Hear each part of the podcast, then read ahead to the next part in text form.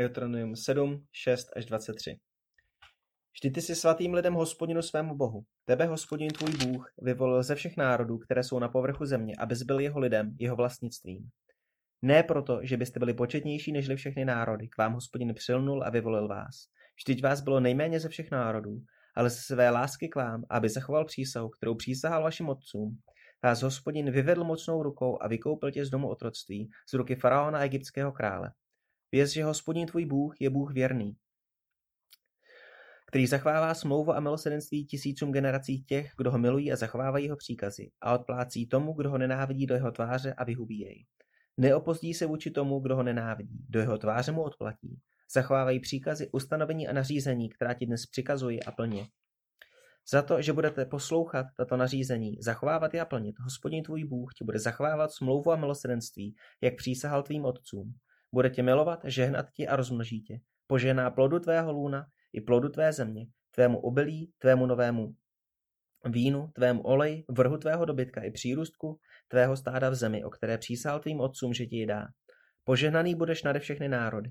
Nebude neplodný či neplodná u tebe ani u tvého dobytka. Hospodin od tebe odvrátí každou nemoc. Žádnou ze zlých chorob Egypta, které si poznal, nevloží na tebe, ale dá je na všechny, kdo tě nenávidí. Pohlť všechny národy, které ti hospodin tvůj Bůh dává. Ať se nad nimi tvé oko neslituje. Neslušej jejich bohům, nebo to pro tebe bude léčkou. Kdyby si řekl ve svém srdci, tyto národy jsou početnější nežli já, jak bych si je mohl podrobit. Neboj se jich. Stále pamatuj na to, co hospodin tvůj Bůh učinil faraonovi a celému Egyptu. Ty velké zkoušky, které viděly tvé oči, znamení a divy, mocnou ruku a vstaženou paži, kterou ti hospodin tvůj Bůh vyvedl. Tak hospodin tvůj Bůh učiní všem národům, jichž se bojíš. Hospodin tvůj Bůh na ně pošle dokonce i děs, dokud nevyhnou ti, kteří zůstali a skryli se před tebou. Neměj z nich strach, neboť hospodin tvůj Bůh je ve tvém středu, Bůh velký a hrozný. Hospodin tvůj Bůh vyžene tyto národy před tebou kousek po kousku. Nemůžeš s nimi skoncovat rychle, jinak by se proti tobě rozmnožila polní zvěř. Hospodin tvůj Bůh ti je vydá, uvrhne je do velkého zmatku, až budou vyhlazeny. Toto je slovo Boží. Bohu dík. Takže jak už zaznělo, když zkoumáme otázku božího smluvního jednání napříč písmem, tak tou otázkou není, jestli jsme spaseni milostí skrze víru. To je něco, co písmo jasně říká. My si potřebujeme vydefinovat, jak vypadá tahle ta milost a jak vypadá ta spásná víra. Otázkou tedy není, jestli jsme spaseni milostí skrze víru, ale jak se v životech věřících projevuje spásná milost a spásná víra. A právě to jsou otázky, na které jsme se minule snažili poukázat v kontextu Abrahamovské smlouvy a dneska se podíváme na Možíšovskou smlouvu. A jestli se v případě Možíšovské smlouvy ukáže, že se zase tak jako v případě té Abrahamovské smlouvy jedná o milostivou a zároveň podmíněnou smlouvu, tak nám to dál zpřesní a vydefinuje, jak vypadá ta biblická abrahamovská spásná víra. Jak už jsme řekli dřív, Abrahamovská smlouva, na kterou jsme se zaměřovali předtím, se v evangelikálních kruzích často prezentuje jako smlouva bezpodmínečná, jako smlouva výhradní milosti. A oproti tomu Možíšovská smlouva se považuje za smlouvu skutků, za smlouvu příkazů a, a zásluh, kde není žádná milost. A jak už jsme viděli, Abrahamovská smlouva rozhodně je podmíněnou smlouvou. A ten falešný dojem toho, že je tvořena jedině milostivými zaslíbeními, je způsobený spíš naší nepozorností, spíš toho, že si všímáme toho, že v Genesis vidíme další a další opakování božích zaslíbení, čiž v Genesis 12, 15, 17 nebo třeba v Genesis 22. Ale ty pasáže, které hovoří o božích příkazech, ustanoveních a zákonech, přehlížíme. Už jsme viděli, že když Bůh předává tu abrahamovskou smlouvu z Abrahama na Izáka, takže v Genesis 26, 4 až 5 mu říká, že mu předává tu smlouvu, protože Abraham dodržoval všechny jeho příkazy, ustanovení a zákony. Tak se nabízí otázka, jak je na tom Možíšovská smlouva doopravdy. Je Možíšovská smlouva smlouvou, která vyžaduje bezpodmínečnou, dokonalou, bezříšnou poslušnost a která proto ostře kontrastuje s tím božím milostivým jednáním s jeho lidem v Abrahamovské smlouvě? Na první zběžný pohled by se to tak mohlo zdát.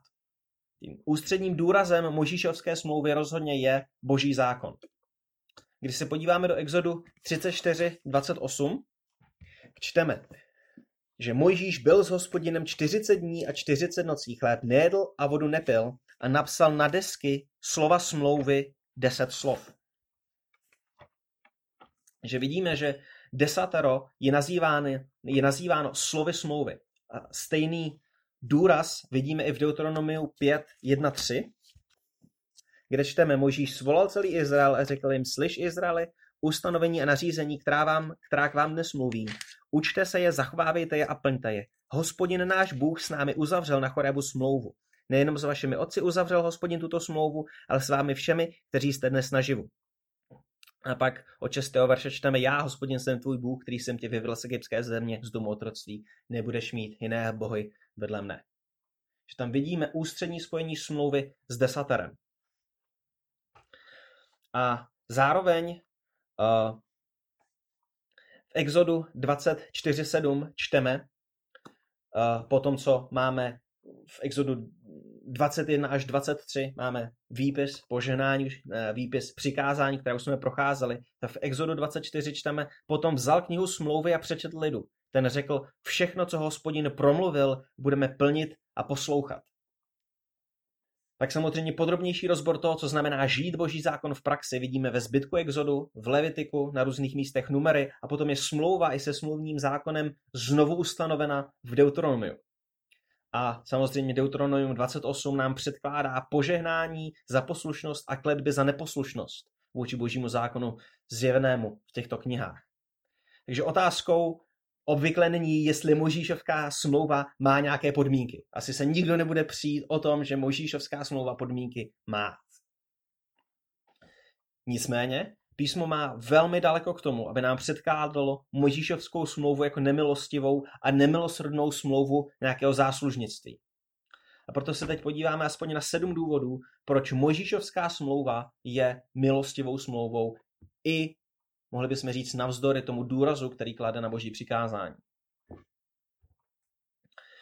Za prvé, Možíšovská smlouva stojí na dobrodiních Abrahamovské smlouvy.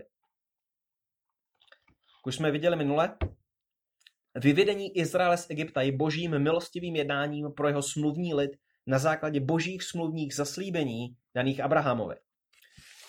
Když se podíváme v pasáž, do které se vracíme znova a znova, Exodus 2, verše 24 až 25, čteme, Bůh uslyšel jejich sténání a připomenul si svou smlouvu s Abrahamem, s Izákem a s Jákobem. A Bůh pohleděl na syny Izraelovi a Bůh se jich ujal.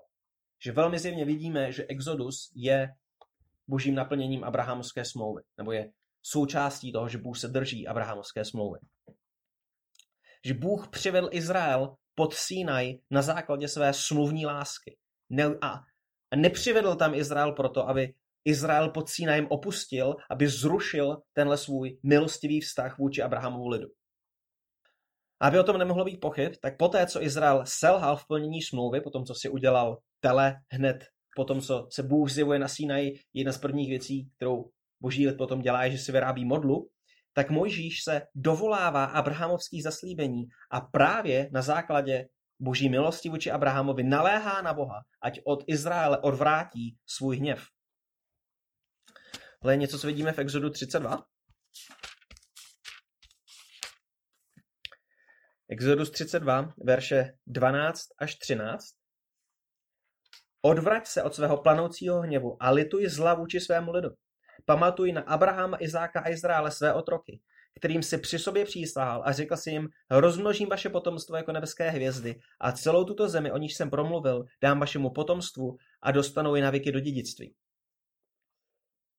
Další pasáž, kde se setkáváme s podobným motivem, je v Deuteronomiu, eh, kde čteme zase jazyk, který se jeví, mohli bychom říct, prakticky novosmluvně nebo novozákonně. V Deuteronomiu 14.1 čteme, jste synové hospodina svého Boha. To my jsme rozhodně mohli slyšet ten jazyk toho, já budu Bohem vám, vašim dětem, jako ústřední zaslíbení Abrahamovské smlouvy, ale vidíme, že Izraelci pod Sínajem a Izraelci po Sínaji jsou nazýváni božími dětmi. Že rozhodně tady ten vztah nepřešel z milosti do záslužnictví. Rozhodně nepřišel z něčeho dobrého k něčemu horšímu. A i to, že Izraelci jsou nazýváni takhle milujícím jazykem, je důvod, proč novozákonní autoři chápou osudy Izraele jako paralelní s životy dnešních věřících. Když se podíváme, jak novozákonní autoři pracují s dějinami Izraele, tak tam dělají paralely vůči nám, ne kontrast. Jo, příkladem by byl třeba 1. Korinským 10, kde, když se tam stručně podíváme, Nechci, bratři, abyste nevěděli, že naši otcové byli všichni pod oním oblakem a všichni prošli mořem. Všichni byli pokřtěni v Mojžíše v oblaku a v moři. Všichni jedli týž duchovní pokrm a všichni pili týž duchovní nápoj. Pili totiž z duchovní skály, která je doprovázela tou skálu byl Kristus. Ale ve většině z nich neměl Bůh zalíbení, vždyť byli pobyti v té pustině. Tyto věci se staly příkladem pro nás, abychom nebyli žádostiví zlých věcí, jako oni byli žádostiví. Nebuďte ani modláři, jako někteří z nich, jak je napsáno, lid se posadil a bědl a pil a potom vstali, aby se rozpustili a bavili. Ani nesmilněte, jako to někteří z nich smilnili a podle jich za jeden den 23 tisíc. Ani nepokoušejte Krista, jako někteří z nich pokoušeli a tak dále. Že vidíme tady zásadní paralely. Když si to schrneme, Bůh na Sínaji rozhodně vůči svému lidu nevstoupil do nějakého zásadně jiného vztahu. Princip skutků a zásluh tady rozhodně nenahradil víru a milost. Za druhé, Možíšovská smlouva neodsouvá Abrahamovskou smlouvu. Argument bude trošku složitější a proto je třeba uh, si na úvod ujasnit několik věcí. Když písmo mluví o zákoně, ať už s velkým nebo s malým z, kdy samozřejmě otázka velkých malých písmen je čistě věcí překladatelů, tak když mluví o zákoně, nemyslí vždycky to samé nemluví vždycky o tom samém. Někdy se jedná o označení pro boží morální ustanovení. To je něco, co bychom viděli třeba v Žalmu 19. Hospodinu v zákoně rzí obnovuje duši, hospodinu přikázání jsou spravedlivá a tak dál. Je to něco, co bychom zároveň viděli třeba v Římanům 7.12. Boží zákon je svatý, přikázání je svaté, spravedlivé a dobré. Jinde to bude označení pro pět knih Mojžíšových když pán Ježíš říká, že dvě největší přikázání, o tom jsou zákona proroce. Uh, jinde je to označení pro ceremonie sloužící jako předobraz Kristova díla. To je něco, co vidíme v Židům 10, verše 1 až 2 poněvadž zákon má pouhý stín budoucího dobra, ne samou podobu těchto skutečností, nemůže každoročně stejnými oběťmi, když jsou stále přinášemi, nikdy učinit dokonalými ty, kdo, jsou, kdo s nimi přistupují, což by nepřestali obětovat, kdyby ti, kdo Bohu slouží, již neměli žádné vědomí hříchu, když jsou jednou očištěni. Takže tady je označený zákon vysloveně pro přinášení obětí, nebo bychom mohli říct pro možíšovské ceremonie. Proto je vždycky potřeba pracovat s kontextem a případně uh, s, s tím, jak bibličtí autoři argumentují na dalších místech a dovozovat, o jakém zákoně nebo co myslí zákonem ta konkrétní pasáž, kterou se zabýváme. A teď. Apoštol Pavel v listu Galackým vysvětluje vztah abrahamovských zaslíbení a možíšovského fungování boží smlouvy. Píše v Galackým 3, 17 a 21. Staví se tedy zákon proti božím zaslíbením? Rozhodně ne. Zákon, jenž byl dán po 430 letech, nemůže zrušit smlouvu, již předtím právoplatně potvrzenou od Boha, tak zmařit to zaslíbení. Že Apoštol Pavel přichází a říká, Mojžíš nenahrazuje a neruší to, co bylo řečeno Abrahamovi. A Pavel pak pokračuje ve vysvětlování toho, proč Bůh ustanovil Sinajskou smlouvu. No, když si nalistujeme Galackým 3, tak Pavel adresuje tu otázku, k čemu tedy zákon? A odpovědí je, byl přidán kvůli přestoupením, dokud by nepřišel potomek, kterému bylo dáno zaslíbení. Tohle je místo, kde se potřebujeme na okamžik zastavit, protože už jsme viděli, že Abraham měl, jsme četli Genesis 26, boží příkazy, ustanovení a zákony. Minul jsme viděli, že měl vést své následovníky, aby slovy Genesis 18.19, aby zachovávali hospodinovou cestu a konali spravedlnost a právo. Na tomhle základě, ale nejenom na tomhle základě, si nemůžeme myslet, že ten zákon, o kterém tady Pavel mluví, že ten zákon, který byl přidán, dokud by nepřišel potomek, tak tímhle zákonem určitě nebylo, já jsem hospodin tvůj Bůh. tímhle dočasným zákonem nebylo ani nepokradeš. Ač tohle to jsou věci, které máme zjeveny v desateru, tohle je Exodus 20, tohle je velmi jasně Mojžíš, tohle je to, co je nazýváno slovy smlouvy Mojžíšovské. Takže to, jaký zákon má Pavel na mysli, to, jaký zákon měl trvat jen do doby příchodu potomka, kterým je Kristus, nám říká autor listu Židům. Jsme tam dneska byli, Židům 10, řádově od 3. do 9. verše. V těch obětech je každoročně připomínka hříchů, neboť je nemožné, aby krev bíků a kozů odstraňovala hříchy. Když tedy Kristus vchází do světa, praví, oběť a obětní dar si nechtěl, připravil si mi však tělo. Nelíbily se ti celopaly a oběti za hřích. Tedy jsem řekl, hle tu jsem, v svitku knihy je napsáno o mně, abych vykonal Bože tvou vůli. Když napřed říká, oběti a obětní dary a celopaly a oběti za hřích si nechtěl, ani se ti nelíbily, tedy ty, které se obětují podle zákona, potom řekl, hle tu jsem, abych vykonal Bože tvou vůli. To první ruší, aby ustanovil to druhé. List Židům nám znovu a znovu vysvětluje, že v Kristu máme lepšího velekněze. Máme v něm lepší oběť a lepší svatyni a lepší kněžství. A říká nám, že pointou Možíšovského zákona a jeho ceremonií a obětí a kněžství byla, slovy této pasáže, připomínka hříchů. Nebo mohli bychom Pavlovým jazykem říct, byl přidán kvůli přestoupení. Že boží příkazy a ustanovení a zákony, které měl Abraham, které definují hospodinovu cestu a spravedlnost a právo, jak jsme o nich hovořili minule, jsou trvalé a neměné, protože jsou vyjádřením boží vlády a božího charakteru. Ale pak jsou tady i nějaké jiné zákony, které měly být jen do Krista a uh, list Židům nám říká, že to jsou ty ceremoniální věci, to jsou ty kněžské věci, to jsou ty obětní věci. Že autor listu Židům nám definuje, co je tím zákonem, který pomíjí a který měl slovy galackým vychovávat ke Kristu. A se jsme v těch prvních dvou verších Židům 10. Zákon má pouhý stín budoucího dobra, ne samou podobu těchto skutečností. Nemůže každoročně stejnými oběťmi, jsou stále přinášenými, nikdy učinit dokonalými ty, kdo s nimi přistupují.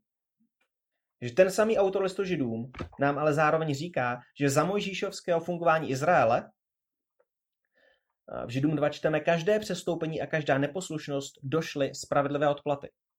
Takže autor listu Židům nám říká, za Mojžíše i věci jako trestní právo definovaly spravedlnost, ale pak tady byly věci, které měly trvat jen do Krista a to byly oběti.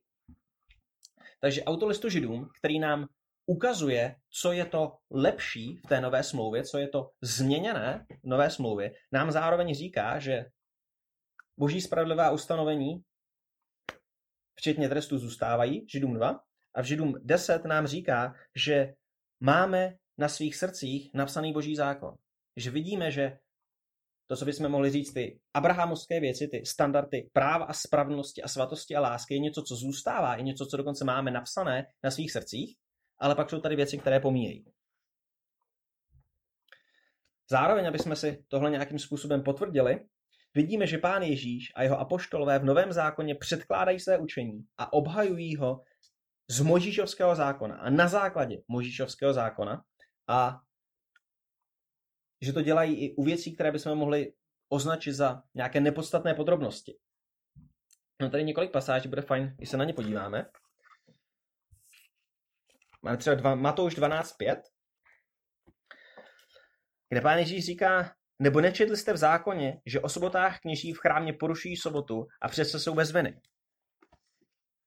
Tohle je zákon, nebo tohle je detail, kterým pán Ježíš obhajuje, proč je v pořádku, že jeho apoštolé dělají to, co dělají, že vymílají obilí, že o sabatu v úzovkách sklízí nebo trhají obilí a jedí z něj. A pán Ježíš to obhajuje ze zákona.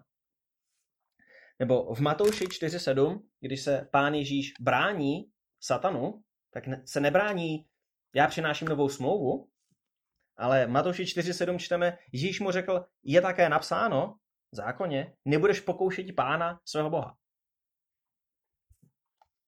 Takže vidíme, že uh, starý zákon, nebo Mojžíšovská ustanovení jsou v době po příchodu pána Ježíše dobrá mimo jiné na odolávání útoků ďábla. Bo v Matouši 19.17 čteme, on mu řekl, proč se mě ptáš na dobré? Jeden je dobrý, Bůh, chceš-li vstoupit do života, zachovej přikázání. A tohle je samozřejmě rozhovor s bohatým mládencem, ten pánu odpovídá, která přikázání mám zachovávat. A Ježíš říká, nezavraždíš, nescizoložíš, neukradneš, nevydáš křivé svědectví. Takže pán se tady jasně odkazuje na závaznost desatera. Zároveň, když se podíváme do prvních korinských deset, tak tam už jsme dneska viděli jednak to odvolávání se na paralely se starozákonním Izraelem, ale zároveň tady máme například ve verši 18 Hleďte na Izrael podle těla. Nejsou ti, kdo jedí oběti účastníky oltáře? Co tedy říkám, že obětované maso modlám něco znamená, nebo že modla něco znamená? Ne, ale říkám, že to, co pohané obětují, obětují démonů. A já nechci, abyste byli účastníky démonů. Takže tady máme aplikaci mimo jiné toho, že kněží jedli z obětí, které byly přenášeny ve stánku. Nebo v 2. Korinských 6 máme nebuďte zapsáhnuti do stejného jha s nevěřícími.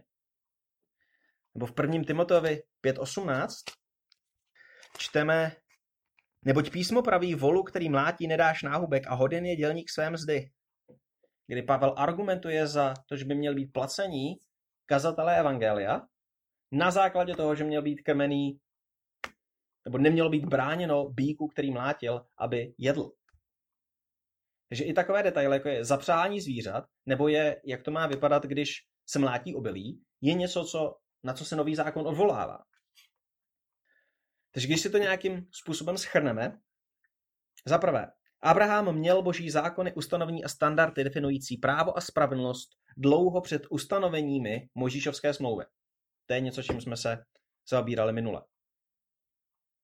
Za druhé, tvrzení listy židům, tak jako dalších pasáží, například bychom mohli říct Koloským 2, kde čteme pasáž, jako ať vás nikdo nesoudí kvůli svátkům a sobotám, že tvrzení listy židům nám ukazují, že ceremoniální a obětní součástí možíšovského systému jsou naplněné v Kristu, ale že zároveň jsou v Možíšově zákoně vyjádřené standardy boží spravedlnosti, svatosti a lásky a ty trvají a jsou tím, co mají skuteční křesťané zapsané na svých srdcích. A za třetí, pán Ježíš a apoštolové po ustanovení nové smlouvy stále citují Možíšovskou etiku jako závaznou. A právě v tomhle kontextu nepředušené etické kontinuity Pavel prohlašuje, že zákon se stal naším vychovatelem ke Kristu, abychom byli ospravedlněni z víry. Takže náležitě chápaný zákon svými ustanoveními měl vést boží lid k ospravedlnění z víry, ne k záslužnickému systému. Měl vést k principu milosti a víry, ne k principu skutků a zásluh. Takže když říkáme, že zákon vedl ke Kristu, tak opravdu vedl ke Kristu. Vedl ke Kristu, nevedl k falešnému systému spásy ze skutků, kdy si měl boží let osahat, že skrze záslužné skutky to opravdu nejde, skrze že to opravdu nejde, musíme to zkusit někudy jinudy, co takhle zkusit radši věřit v Krista. No, Bůh tady neudělal nějakou vedlejší slepou uličku. Bůh nepokoušel svůj lid, nepředkládal mu nějakou druhou nefunkční cestu ke spáse skrze skutky. A to je důvod, proč pán Ježíš mohl říct, jak už jsme dneska četli, kdybyste věřili Mojžíšovi, věřili byste ve mně, protože on psal o mně. Jan 5.46. Tak se můžeme vrátit k tomu Pavlovu schrnutí s Galackým 3. Staví se tedy zákon proti božím zaslíbením? Rozhodně ne. Zákon, jenž byl dán po 430 letech, nemůže zrušit smlouvu, již předtím právoplatně potvrzenou od Boha a tak zmařit to zaslíbení. Za třetí, Dědictví Izraele pod Mojžíšovskou smlouvou stojí na milostivých zaslíbeních. Protože asi tuplem ve chvíli, kdy se bavíme o podmínkách o závaznosti božího zákona, tak, tak není zmínek o milosti nikdy dost, než nás někdo obviní z toho, že jsme že spásu ze skutku nebo něco na ten způsob. Už jsme viděli, že vyvedení Izrael z Egypta do zaslíbené země bylo součástí naplňování boží milostivé smlouvy s Abrahamem. A v kontextu tohohle milostivého vykoupení a toho udělení milostivého Abrahamovského dědictví přichází Možíšovská smlouva se svými přikázáními. Že Možíšovská smlouva neustanovuje podmínky, kterými by si Izrael měl zasloužit vstup do zaslíbené země. Zaslíbená země je skutečně zaslíbenou zemí. Galackým 3 čteme, neboť jestliže je to dědictví ze zákona, není již ze zaslíbení. Abrahamovi je však Bůh daroval skrze zaslíbení. Že vidíme, že to, co podmiňovalo vstup do zaslíbené země, nebo to, co způsobovalo slib, nebo vstup do zaslíbené země, byla boží zaslíbení, nebylo to, nebyla to nějaká, nějaká zásluha. Uh, už jsme viděli Možíšova slova k Izraeli v Deuteronomiu, která říká dlouho poté, co lid vstoupil do Možíšovské smlouvy. Jo. Vidíme, že ty slova smlouvy, nebo ten vstup do smlouvy je zmiňovaný v Exodu 34, pak lid dlouho chodí po poušti a pak je sepsáno Deuteronomium. A v Deuteronomiu, konkrétně v deváté kapitole od čtvrtého verše, čteme. Až hospodin tvůj Bůh před tebou vypudí Kenánce, neříkej si v srdci, pro mou spravedlnost mě hospodin přivedl, abych obsadil tuto zemi. Ne pro, svou, ne pro svou spravedlnost a přímost svého srdce jdeš obsadit jejich zemi, ale aby se naplnilo slovo, které hospodin odpřísáhl tvým otcům Abrahamovi, Izákovi a Jákobovi. Věz tedy, že ne pro tvou spravedlnost ti hospodin tvůj Bůh dává tuto dobrou zemi, aby si ji obsadil. Vždyť si lidem tvrdé šíje. Vzpomeň si a nezapomeň, jak si v pustině podněcoval hospodina svého boha ke hněvu. Ode dne, kdy si vyšel z egyptské země až do svého příchodu na toto místo, jste se vůči hospodinu spírali. A něco, co jsme viděli i v Žalmu 106 dneska. Mojžíš znovu a znovu a znovu Izraelcům opakuje, tohle není něco, co jste si zasloužili. Tohle není odměna za to, jak strašně moc jste skvělí. Tohle to je dar boží milosti. Že Bůh nedává svému lidu Kenán proto, že by se to jeho lid zasloužil, ale protože se smilovává nad svým lidem navzdory jeho hříchu a protože pamatuje na svá milostivá smluvní zaslíbení. A vidíme, že ta milostivá smluvní zaslíbení platila nejenom do Sínaje, ale i především po Sínaji. Za čtvrté, Mojžíšovská smlouva má otevřeně milostivý charakter. Jsme mluvili o tom, že nejústřednějším jádrem Sinajské smlouvy nebo Mojžíšovské smlouvy je desatero. Hospodin řekl Mojžíšovi, napiš si tato slova, neboť podle těchto slov jsem uzavřel smlouvu s tebou a s Izraelem. Byl tam s hospodinem 40 dní a 40 nocí, chléb nejedla, vodu nepil a napsal na desky slova smlouvy 10 slov. Exodus 34. Jakými slovy začíná samo desatero? Já jsem hospodin, tvůj Bůh, který jsem tě vyvedl z egyptské země, z domu otroctví. Takže slova smlouvy začínají připomínkou božího zázračného, milostivého, vykupujícího díla. Bůh přišel ke svému lidu, zjevil mu svou moc, pobyl nepřátele svého lidu, dal svému lidu poklady Egypta a bere svůj milovaný lid do země, kterou mu zaslíbil dát. Dokonce sám vede svůj lid svou přítomností v oblakovém sloupu. A právě v tomhle kontextu milostivého zázračného vykoupení připomíná Izraeli ta ústřední zaslíbení Abrahamovské milostivé smlouvy. Já jsem hospodin tvůj Bůh, budu Bohem tvým i tvého potomstva po tobě, bychom mohli dodat. Desatoro není dělej tohle, tohle, tohle, tohle, tohle a já tě zachráním, ale je to já jsem tě zachránil a tady máš přikázání, která ti budou k dobru. Za páté, Možíšovská smlouva je zmiňována nebo pojmenována jako smlouva zaslíbení. List Efeským, už jsme dneska byli, je velmi zjevně napsán křesťanům z pohanu. A pošel Pavel v něm adresuje jeho příjemce slovy vy kdysi pohané tělem, kteří jste byli nazýváni neobřízka těmi, kdo se říkali obřízka. Efeským 2.11. A hned v následujícím verši Apoštol říká, že než uvěřili, byli bez Krista odcizení společenství Izraele bez účasti na smlouvách zaslíbení. Pavel tady hovoří o smlouvách množné, zaslíbení jednotné. Tuhle realitu dobře vystihuje Pavlík, který hovoří o úmluvách příslibu. Že vidíme, že smlouvy, které měl Izrael, nebyly, nebyly jste pod smlouvou odsouzení, ale to smlouva zaslíbení. Nyní ale je už situace jiná a tak pohané, kteří věří v Krista, jsou spolu s věřícími židy údy jednoho nového člověka. Zase čteme v Efeských 2. A v Efeských 2.19 čteme, již nejsme cizinci a přestěhovalci, nýbrž spolupčané svatých a patříme do boží rodiny. Tak vidíme, že Pavel například v Efeských 6 vztahuje možíšovská zaslíbení dlouhověkosti pro poslušné děti na děti křesťanů a pohanů. V Efeským 6 čteme, děti poslouchejte své rodiče v pánu, protože to je spravedlivé. Cti svého otce a matku, to je první přikázání se zaslíbením, aby ti bylo dobře, abys byl dlouho živ na zemi. Pavel vztahuje na věřící pohany zaslíbení daná v Mojžíšovské smlouvě. To znamená, že pro ně platí, to znamená, že se jí pořád týkají a rozhodně to není k jejich odsouzení. Rozhodně to není OK křesťani, protože teďka jste pod Mojžíšovskou slovou, mimo jiné, musíte si spásu zasloužit. Že vidíme, že Mojžíšovská smlouva a Abrahamovská smlouva jsou smlouvami totožného, jediného, ústředního zaslíbení, že Bůh bude Bohem nám i našim dětem z generace na generaci. Že, že jestliže budeme poslušní, bude nám žehnat a prokleje naše nepřátele. Že budeme lidem, skrze který přijde požehnání ke všem národům. Tak dál, tak dál. Mohli bychom dál vyjmenovávat ta abrahamovská zaslíbení, o kterých jsme mluvili minule. Zároveň, jak už jsme dneska viděli, zákon a proroci podle slov samotného pána Ježíše hovořili o něm. Ať už, co jsme viděli dneska v Janově 5, kdybyste věřili Možíšovi, věřili byste ve mně, nebo když pán po vzkříšení jde s učedníky do Emaus a vypráví jim nebo vykládá jim všechno, co je o něm řečeno v zákoně a prorocích. Takže ti, kdo skutečně věří zákonu a prorokům, věří v Pána Ježíše Krista. Jan 5.46. Zákon a proroce ani v nejmenším nepředkládají princip skutků a záslužnictví, ale předkládají princip milosti a poslušné víry. A proto může apoštol Pavel napsat, že dnes je zjevena boží spravedlnost bez zákona, dosvědčovaná zákonem a proroky. Římanům 3. Zákon a proroci svědčí o milosti a víře. A ti, kdo skutečně věří zákonu a prorokům, tenhle princip chápou. Takže Mojžíšovská smlouva, jakožto smlouva zaslíbení, v sobě nesla milostivé zaslíbení, které mělo být přijato vírou. Vírou, která se projevuje skutky. A proto dodržuje boží přikázání, ustanovení a zákony.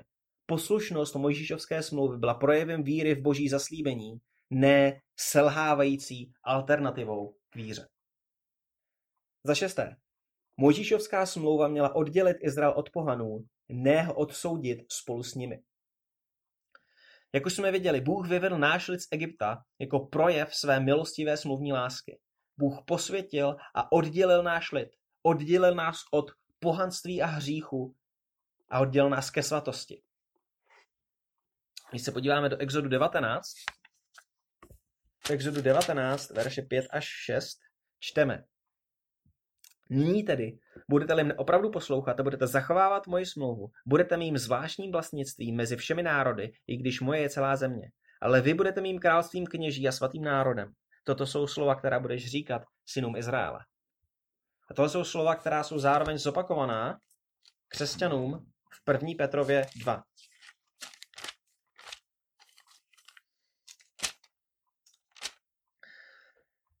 Kdy čteme 1. Petrova 2.9.